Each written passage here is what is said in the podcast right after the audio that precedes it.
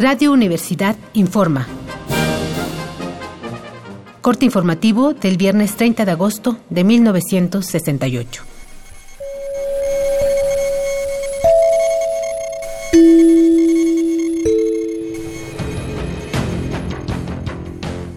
El día de hoy, el ejército ha estado vigilando los alrededores de Ciudad Universitaria y la unidad profesional de Zacatenco. El zócalo fue vigilado por policías y granaderos. Además, al igual que ayer, varias brigadas estudiantiles fueron aprendidas por la policía. Se les acusa de alterar el orden público y de intentar el secuestro de camiones. Por otro lado, el Consejo Nacional de Huelga emitió el siguiente comunicado. 1. No habrá actividades estudiantiles en el Zócalo el primero de septiembre. 2. El Consejo Nacional de Huelga está dispuesto a iniciar el diálogo siempre y cuando sea público y cese la represión.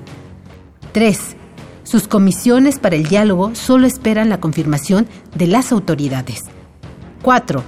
Ha comenzado una nueva ofensiva política de brigadas que no deben provocar a la policía ni ejército a fin de no denigrar al limpio movimiento estudiantil.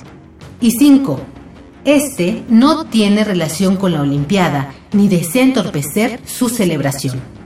Para concluir, le informamos que hoy la dirección de la Vocacional 7 cerró dicho plantel al hallar en su auditorio una bomba de cuatro cartuchos de dinamita que no estalló durante los ataques de ayer. Al mismo tiempo, elaboró un resumen detallado de los daños ocasionados por los asaltantes en el plantel y lo turnó a la Secretaría de Educación Pública.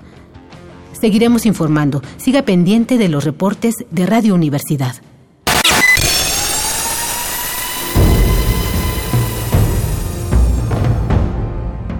M68 50 años del movimiento estudiantil.